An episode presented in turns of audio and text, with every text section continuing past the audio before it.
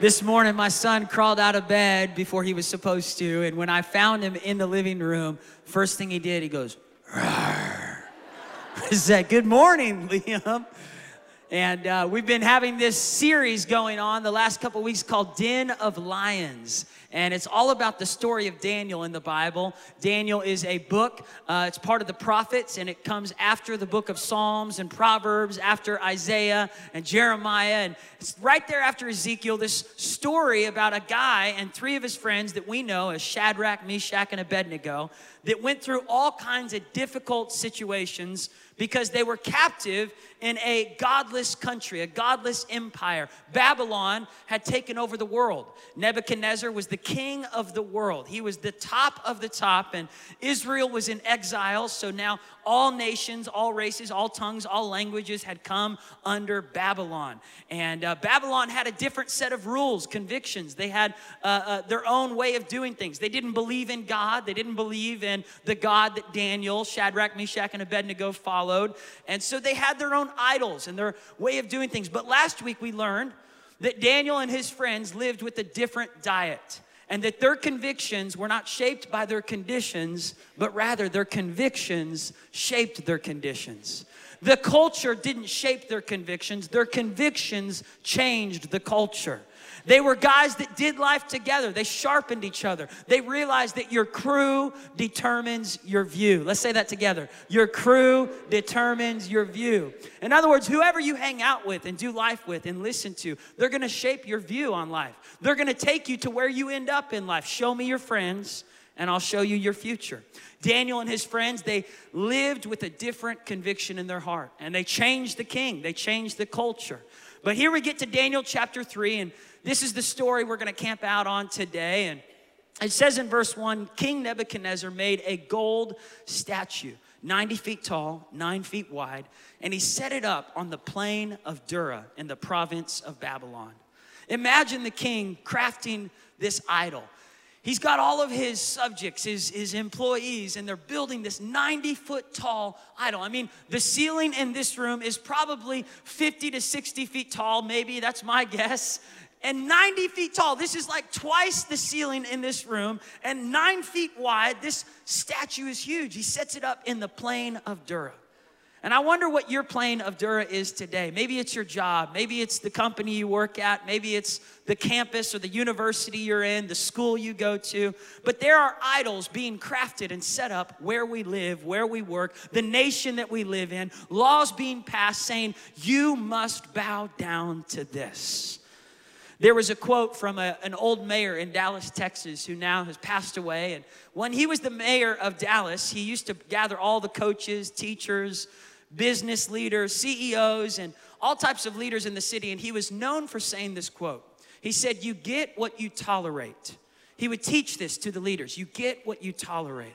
What you see today in our culture is a result of what we tolerated yesterday. Because whatever you tolerate continues to grow. The habits that you have today are a result of the habits you tolerated yesterday. Those addictions, whatever you put up with and say, I'm just gonna live with this, I'm gonna let this slide, I'm gonna allow this to happen. Whatever you tolerate continues to grow in your life. He used to challenge coaches don't tolerate bad attitudes in practices, basketball, football, because what you tolerate there is to go into the workplace and into their marriage one day. Those teenagers, they become grown men. Those children in your house, it's not supposed to be a CEO children's house that runs the house, that tells the parents what to do. Whatever you tolerate is what you receive later on in life. We're learning this with our children, Ashley and I, learning how to teach Liam not to talk back to his mama, not to talk back to his daddy, teaching him to respect us because when you tolerate disrespect, it grows. And what we have today in our country and in our world is a result of what we've tolerated over the last years. So, here in this country, tolerance was shifting. Tolerance used to mean we can agree to disagree. You can have your views, I can have mine, and we can still get along as friends even if we don't agree. But today, in our culture, and in Babylon culture, this was happening, tolerance is being redefined. Now you have to embrace what I think is true. You have to embrace my lifestyle, and if you don't, you are intolerant. If you don't think I can do what I want to do and you're 100% okay with it, if you're not 100% okay, you're intolerant. I wonder if Jesus was to be interviewed on CNN today, or Fox News, or MSNBC, or ABC, name the channel, and they were to ask Jesus, Jesus, what do you think about some of these issues? And Jesus was to say, Well, I'm the way, the truth, and the life. And there's no other way to the Father except through me. I wonder if they would say, intolerant. You're supposed to agree with everybody else's beliefs and lifestyles. And what we've forgotten is that we can love one another even if we don't agree on every single thing that we are, are thinking, right?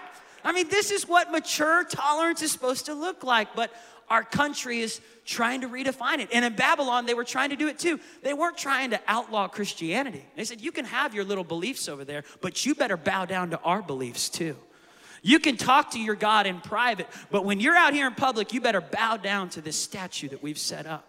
So, this is what the king was demanding, and he sent his messengers in verse 2 to gather all the leaders, all the magistrates. In verse 3, he said, I want you to get everybody together for the dedication of my statue. This was King Nebuchadnezzar. He was having a dedication service. And in verse 4, a herald shouted out, People of all races and nations, nations, nations, and languages, listen to the king's command. When you hear the sound of the horn, flute, zither, lyre, harp, pipes, and other musical instruments, bow to the ground to worship King Nebuchadnezzar's gold statue. Anyone who refuses to obey will immediately be thrown into a blazing furnace. I grew up where we had different voices for each different person in the Bible. We like we would switch, you know, who's going to impersonate that voice, and so bear with me on this. This herald was speaking on behalf of the king. He said, If you don't bow down to this idol, you're going into the blazing furnace. Things are heating up in Babylon, and things are heating up in America. Things are heating up in your workplace, things are heating up in your family. Will you bow or will you stand? You've got to know when to bow and who to bow to. Because if you don't, you'll bow to anything and everything. Oswald Chambers said, The amazing thing about God is that when you fear God, you fear nothing else. But when you don't fear God, you fear everything else. It could be that the majority of the people that would bow in this moment wasn't that they loved the idol, but it was that they were afraid to lose their life. They were afraid to be thrown into the furnace. So many people today compromise their convictions because they're afraid to lose their job, afraid to lose the company car, afraid to lose that tax exempt status, afraid to lose the popularity, afraid to lose what their friends might think about them if they come out and say, I'm a born again, spirit filled, Bible believing Christian that loves everybody, and I'm gonna worship Jesus wherever I'm at, and I'm gonna pray, whether I'm on the football field, in the baseball stadium, in my workplace, or in my home. See, I wonder what we're afraid to lose that's causing us to compromise. I remember in high school, me and my friends, we decided we weren't gonna drink alcohol. We weren't going to go to parties where there was alcohol or drugs or, or sexual immorality. We had decided we were gonna stay away from that. And the relationships that we would have with girlfriends, that we were gonna have boundaries and walk in purity. And some people said, You guys are so legalistic. I mean, you just think you're holier than thou. And, and honestly, there might have been some moments where I dealt with self righteousness, but deep down inside, I had a conviction in my heart where I said, God, I, I don't want to compromise to fit in. I don't want to cave in just to make everybody like me. I won't bow to the fear of man. God didn't call you to be popular, He called you to be holy. He didn't call you to fit in with your culture like a chameleon, always changing colors based on the environment that you're in one way with these friends and another way with those friends. God called you to stand out. I dare you to be a Daniel. I dare you to be a Shadrach, Meshach, and Abednego. In this society, everybody bowed down. Look at verse 7. As the sound of the instruments began to play. Come on, band, give me some music this morning. All of a sudden, the harp starts coming in. The zither, we don't have that this morning. The music starts playing. Everybody starts bowing. Then the music stops, and there's three guys standing, and they stood out. Everybody else is like this, but these three guys are like this. How do you look in your company? How do you look around people that don't follow God's word? Is there anything different between the church and the world? Or is it that we just go to church on Sunday? Because if we're not putting this into practice, what are we doing here? We've got to take the word of God and say, I can't just live the way I used to live. There's got to be a before picture and an after picture since I've been following Jesus. Before I used to be this. I'd do whatever I wanted to do. I would give in to the flesh. I would do all that. But since I've been following Jesus, I have changed. I'm not who I was, and who I am today is not who I'm always gonna be. I'm becoming more like Jesus. See, these guys were able to stand because they bowed in another moment. When you bow to God privately, you can stand for God publicly. When you have a private devotion to God, you can stand publicly, even if everybody else is bowing, and still have courage no matter what may come. Their convictions superseded the consequences they would face. They knew that they would probably die, they would be thrown into the furnace. This didn't scare them. Because when you fear God, you fear nothing else. I wonder what pressure is trying to get you to compromise. What idols are out there trying to get you to compromise? I'll never forget when I was younger going to an LSU Arkansas football game, uh, a university football game. And, and when the music started to play, people started doing their chants. They were painting their bellies. People had paid hundreds, some thousands of dollars for the best seats in the stadium. They were shouting, lifting their hands, Pig Sooie, you know, all these Razorback fans. And then you had the LSU fans. And, and I thought, maybe we have idol worship wrong. We think, you know, idol worship is like cannibals in some foreign land and they're sacrificing children over a fire to some statue set up. But maybe idol worship in America is when we will give everything for entertainment. We will paint our bellies and scream and shout at a football game, and at church will be like this. We will spend hundreds and thousands of dollars for a football game, basketball game, new TV, entertainment, whatever it is, and give nothing to God. We will memorize the stats of all the players, how many tackles they've had, how many interceptions they've had, how many touchdowns they've made. And we don't memorize anything in here. And Deuteronomy 5 says, I'll have no other God before me. There are gods at war for your heart. Make no mistake, American idols. Idols that have been lifted up saying, Go ahead, you can skip God for this. You don't have to give God something. Give, give it to this. We've, we've idolized food in our country. We've idolized sports in our country. We've idolized musical artists and football teams and basketball teams and politicians and ideas and, and cars and planes. And, and maybe God's saying, America, you want me to heal your land? Put me first. Look to me as the God of all hope, the God of all peace the God who satisfies you. God is a jealous God. And that's not a bad thing. He's not jealous in the way that maybe we get jealous. He's jealous in the way that He knows the only thing that can satisfy you is when you worship Him because when you worship things and people on this earth, they will let you down. Your kids will let you down. Your parents will let you down. Your politicians will let you down. Your business will let you down. Your money will let you down. The stock market will let you down. But God will never fail you. You want to worship someone who will never fail you? Give your worship to God. And so Shadrach, Meshach, and Abednego were standing out and in verse 8, people started talking about it. People noticed. People will notice when you start standing out for Jesus. They came to King Nebuchadnezzar and they said, Long live the king. Listen, you made a decree that everybody has to bow, but there are three men that you hired that are leaders in this company, leaders in this Babylonian empire that refuse to bow down to your statues or worship your gods. They refuse to do it. And you need to make a decision today, a set of convictions, what you refuse to bow down to. You need to think about what are my convictions? In high school, I started to cave in a little bit. I started listening to music that I knew I shouldn't listen to, and somebody introduced me to a rapper named Eminem. And uh, I, I started really digging his music, and I was I was listening to it when I worked out, and then I started listening more to Linkin Park, and, and I, it started changing my attitude, right? Because music can do this. When you give yourself over to something that's different, you know, than God, it starts shaping your attitude. It starts shaping the way you treat people, and and you wonder where does all the rage come from?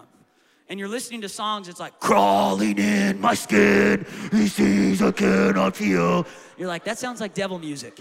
It was and I was listening to it as a pastor's son. I'm sorry, mom. Please forgive me. They didn't know about it. One night, our youth pastor challenged all of us. He challenged all of us to have a set of convictions. He said, We're gonna do a bonfire this Wednesday night at our church. And you bring all your stuff and you're gonna throw it in the fire because God is an all consuming fire. And if you'll let God burn away the stuff in your life that's not of Him, there's no fire you'll walk through that you cannot walk through because you've given everything to the all consuming fire. And so that night, I decided I was bringing some music that I need to get rid of. Some dude was bringing some weed, which was a bad idea. the youth pastor was like, We're not gonna burn that. We're gonna throw that away. That's not going in the bonfire.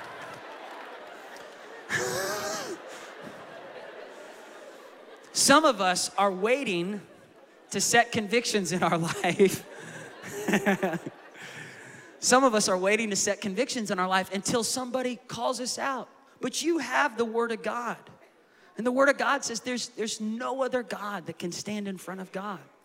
Some of us in this room, it's hard for us to give God anything financially because we cling so tightly to our money. Money has become a God to us. We've become greedy in some way that we can't trust God with 10% of our finances. And we'll give money to Starbucks and money to football games and money to sports areas and, and, and, and all kinds of stuff. For some of us in this room, it is kids, it is a boyfriend, a girlfriend, and maybe that person that you're with right now as a single is trying to get you to compromise your boundaries. And out of fear to not lose the boyfriend, you're saying, Well, I don't want to lose him, so maybe I just need to give him what he's asking. And we have people that are literally compromising their convictions out of fear of what is gonna happen to them, who they're gonna lose. So Shadrach, Meshach, and Abednego, they, they were brought into Nebuchadnezzar, and it says Nebuchadnezzar flew into a rage and ordered Shadrach, Meshach, Abednego, come in here. And he said, Is it true that you won't bow to my idols or worship the gods that I've set up? I'll give you one more chance as if he could talk them into it. I'll give you one more chance. When the music starts to play, you better worship the idols I've set up. Because if you refuse, I will throw you into the blazing furnace. I love the response back to him. Shadrach, Meshach, and Abednego replied, O Nebuchadnezzar, we do not need to defend ourselves before you if we are thrown into the fire. The God whom we serve is able to save us. Everybody say, He's able. There's nothing you go through that God can't bring you out of. God's able to deliver you, He's able to rescue you. Some of you are walking through a fire right now. You're headed into a fire, a legal situation, something in your family. You need to know God's able to deliver you. When the devil says, What God's gonna save you now? You could say, My God, my God can and he's able. And look what they say next. He will rescue us from your power, your majesty. But I love this part. But even if he doesn't, we want to make it clear to you, King Nebuchadnezzar, that we will never serve your gods or worship the gold statue that you've set up. I just could see it in their face, them standing there going, Nebuchadnezzar, you need to know God can, we believe He will, but even if he does it, we ain't gonna worship your gods. We're not gonna bow down to your idols. You don't need to give us another chance. We've made up our mind. We've counted the cost. To live is Christ, to die is gain. I'm not ashamed of the gospel. As for me and my house, we're gonna serve the Lord. So you've got to make a decision. Where do you stand?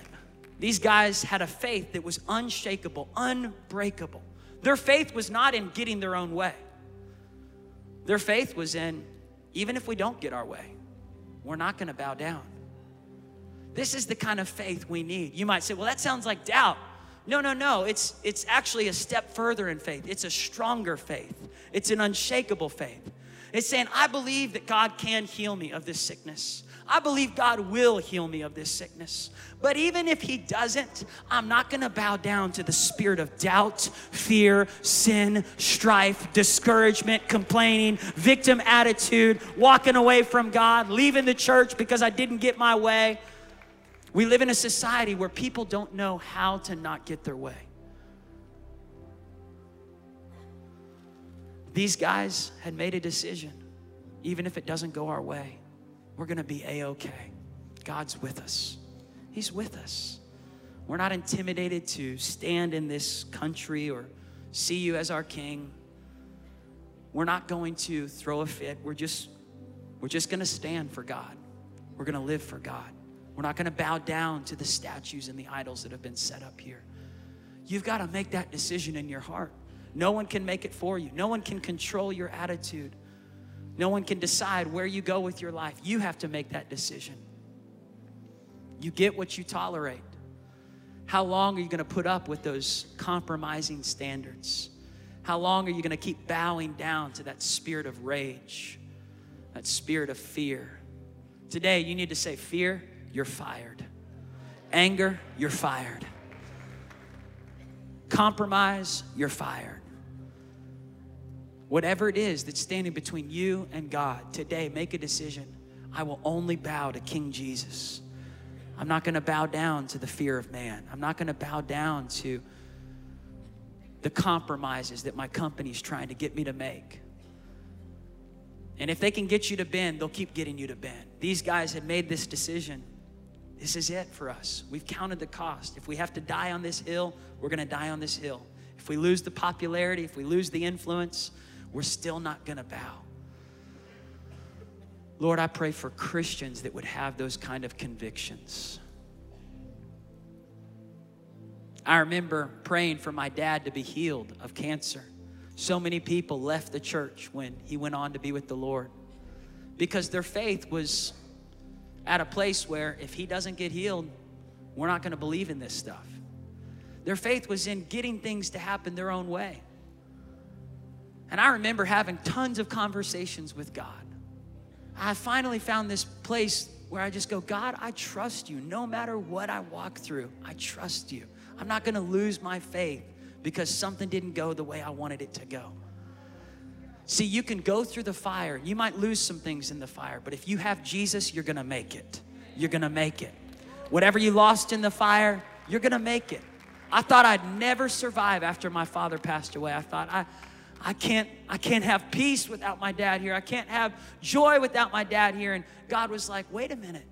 You have lifted your dad up as some sort of idol in your life. You've made him the reason that you have peace." And God said, "Remember, the Prince of Peace is still with you. The Prince of Peace has never left you. If you need someone or something to keep your joy in this life besides Jesus, you've made an idol in your life. Today, bring it to the all consuming fire. Bring that thought, bring that habit back to the fire. Say, Lord, See, if you're gonna face the fires out here, you better have a fire inside of here. You need to be ablaze on the inside to handle the fires on the outside. You need to be so on fire for God where He's burning away the chaff, He's burning away the stuff inside you that pulls you away from Him. And so Shadrach, Meshach, and Abednego were there, and Nebuchadnezzar was so furious with them. In verse 19, it says, His face was distorted with rage. This is what happens when you bow to anger. It changes your attitude, it changes your face. You look like someone completely different than who you are.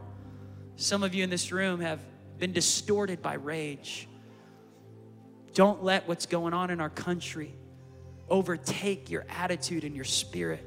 Stay in a place of peace, stay in a place of forgiveness, stay in a place of prayer. Nebuchadnezzar lost it. He said, Turn up the heat seven times hotter than usual. I wonder what's gotten turned up seven times hotter than usual in your life.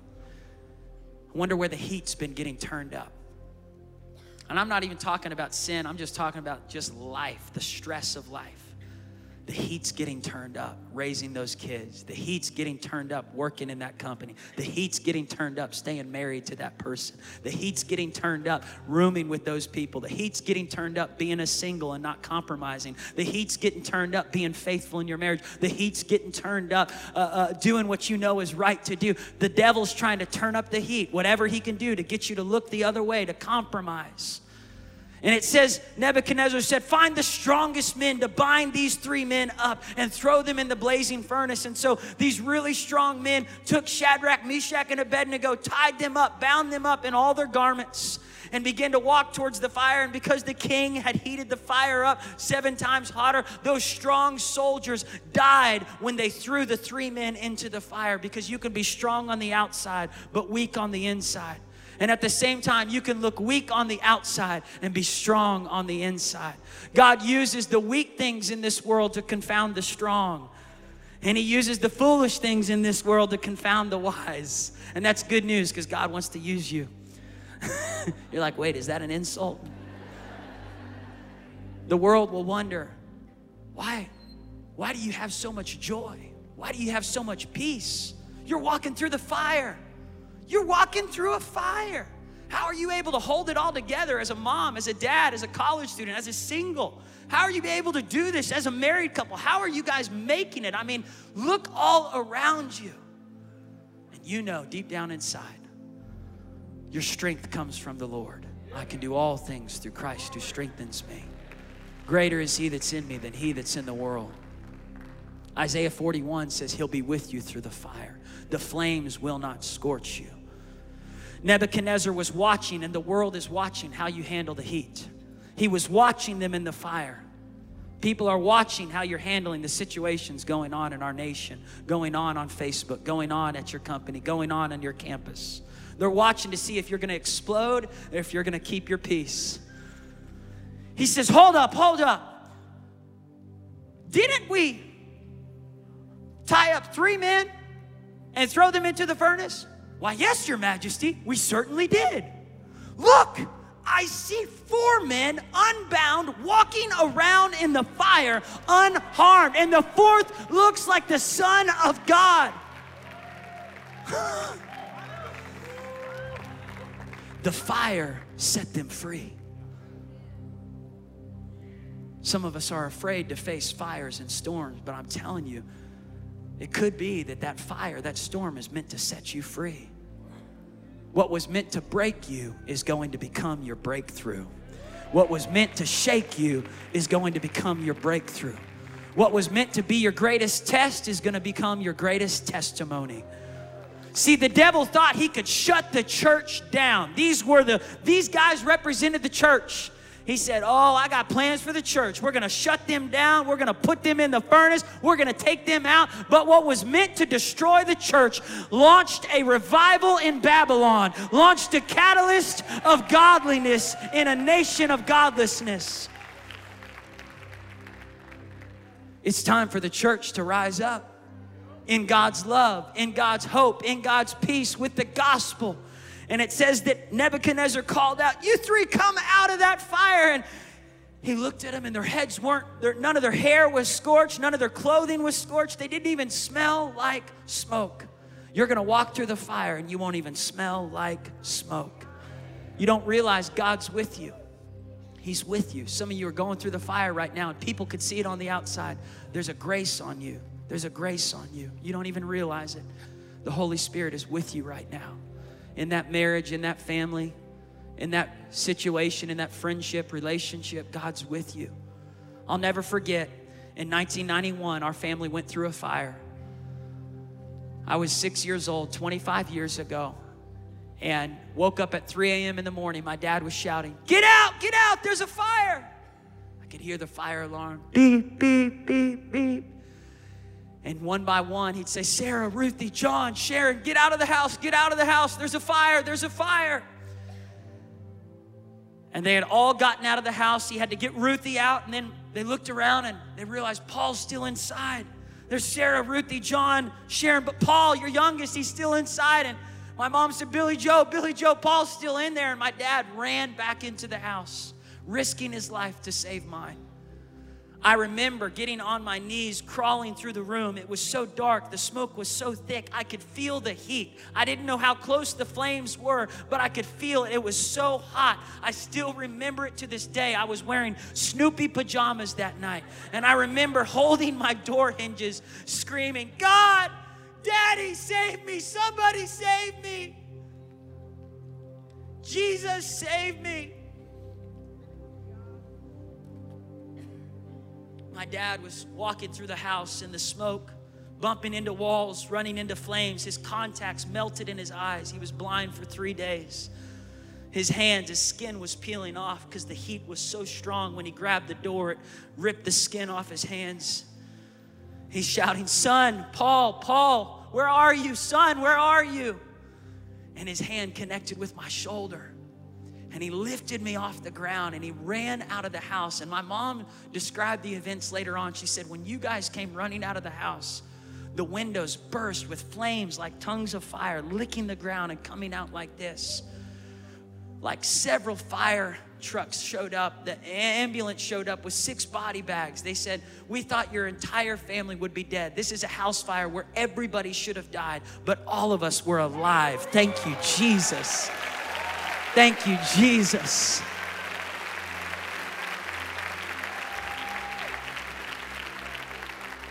We lost everything that night except for our lives.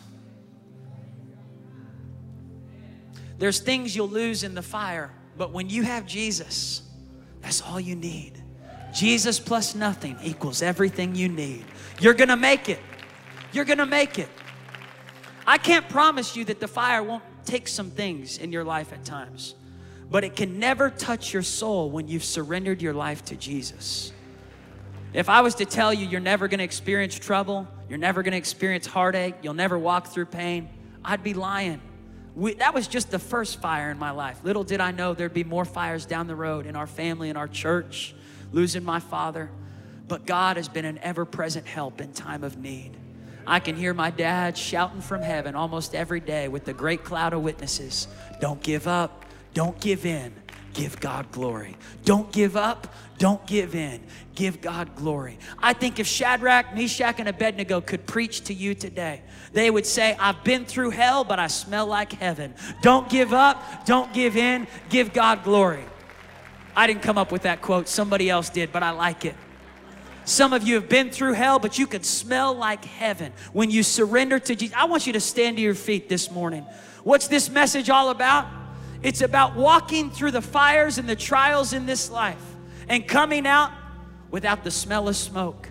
It's about choosing who you're gonna bow down to, what you're gonna bow down to, and refusing to bow down to anything else. It's about choosing to put God first. It's about choosing to not, not let the pressure, the heat, in our culture, the heat in your family, the heat in your house, in your apartment to overwhelm you. You can handle the heat, you can handle it. You have God, you have the Holy Spirit. You can handle whatever you're walking through, not on your own, not in your own strength, but with God. The end of the story says Nebuchadnezzar proclaimed in front of the whole kingdom there is no God who saves like the God of Shadrach, Meshach, and Abednego. In fact, Nebuchadnezzar ends the chapter saying, Praise be to the Lord of Shadrach, Meshach, and Abednego. There's gonna be people in your life that when they see your testimony, they're gonna say, There has to be a God. There has to be a God what he's done in Susie's life, what he's done in AJ's life, what he's done in Tyrone's life, what he's done in Ashley's life, what he's done in Stacy's life, what he's done in Chad's marriage, what he's done in Sharon's life, what he's done. She's walked through hell, but man, she smells like heaven. I don't know what it is. She's got joy, she's got peace, she's got an even if faith. No matter what comes my way, I refuse to bow down to whatever that is. And there's things trying to get you to bow down right now with heads bowed, eyes closed across this room. You say, Paul, I need to repent. There's things that I've been compromising in. There's attitudes that I've given into. There's that rage that I've given into, everything that's going on. And today I need to choose to refuse to bow down to those spirits, that attitude that's against what God wants me to live like, be like across this room. Maybe there's sin, maybe there's compromise, maybe there's sexual sin, whatever it is, God can set you free today. He can forgive you today, He can heal you today, He can give you a new joy, a new peace but you've got to surrender to Him. If that's you, just lift your hand across this room. You're saying, Yeah, I need to surrender. I need to repent. There's areas in my life where I have been compromising, attitudes, areas where I've given in to fear, worry, anger. Just raise your hand across this room today. Hands going up all over. Secondly, you say, Paul, I'm walking through the fire right now. I'm walking through the fire right now. It, the heat has gotten turned up seven times hotter in my life and I need the Holy Spirit. I need God's help. If that's you, just raise your hand. Maybe you're a married couple, maybe you're a single, maybe you're here today all by yourself, maybe your whole family. You're going through a legal battle, you're going through something in financially, and there's stress. God wants to help you, but you got to call on Him. You got to say, Lord, I need you. Lastly, you're here today and you say, Paul, I'm not right with Jesus. I need to surrender to Him. I don't want to die and spend eternity in hell. I want to live for Jesus and spend eternity in heaven. I'm ready to surrender to God. I want Him to be Lord of my life. If that's you, just lift your hand today. Don't miss this moment. We're not promised tomorrow. Right here, right now, hands going up all over the room. This is powerful. This is powerful. If you raised your hand for any of those, just leave your seat right now. Come down to this altar. Meet me right here. We're going to give a big hand clap to every man, woman, boy, girl, family, no matter how old you are, no matter how young you are. There's room for you at the altar today. There's grace at the altar. There's peace. Jesus. And I'll walk through the fire and not be burned.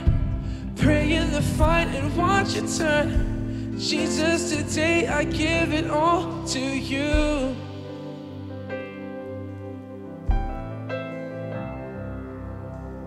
Just as AJ said earlier, you need to be convinced of the love of God, that nothing can separate you from His love. There's no fire you walk through that can separate you from the love of God.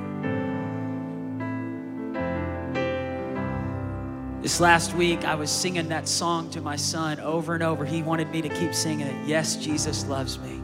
He just wanted to hear it over and over. He said, Daddy, sing Jesus loves me again.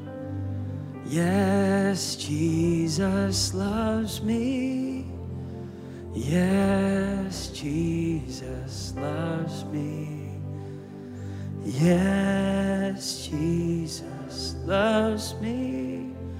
The Bible tells me so. I know it sounds so elementary, but it is so powerful. He's going to help you. He loves you. He loves you.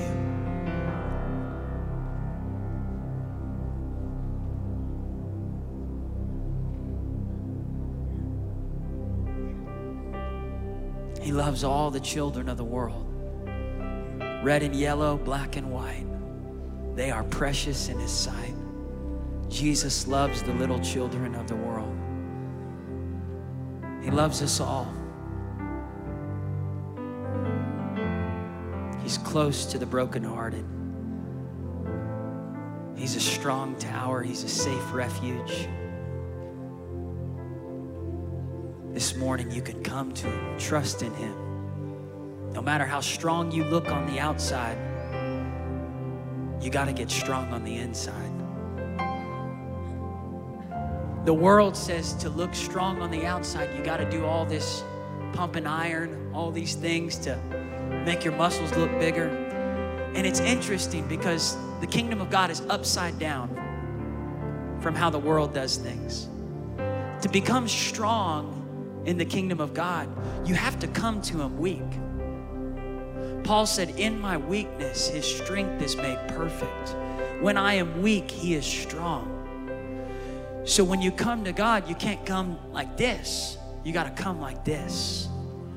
Lord, I'm facing some financial difficulties. I'm facing some tough times right now.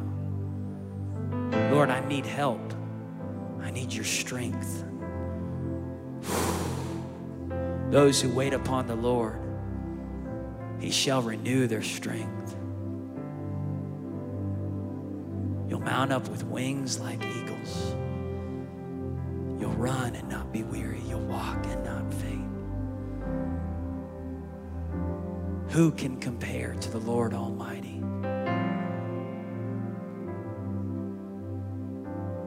God, you're so good.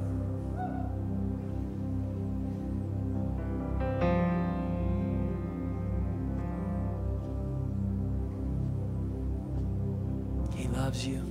He forgives you. He's not mad at you. He desires your heart. He desires your heart. He desires your obedience. He's saying, don't just let this be a good service and leave without changing.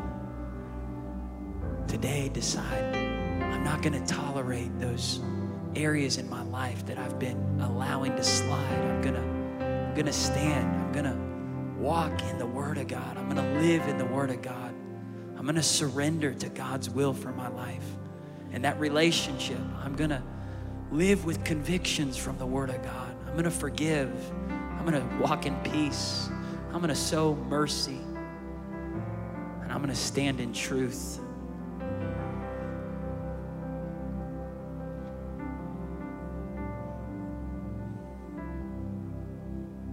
Let's all pray this prayer together. Say, Jesus, thank you for giving your life for me.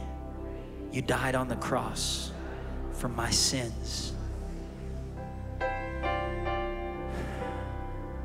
I repent of all my sins and I receive your forgiveness. I'm all yours, God. I trust you that you are with me. You'll never leave me, never forsake me. So, no matter what, I'm gonna follow you. No turning back. I'm committed. Jesus, I'm all yours.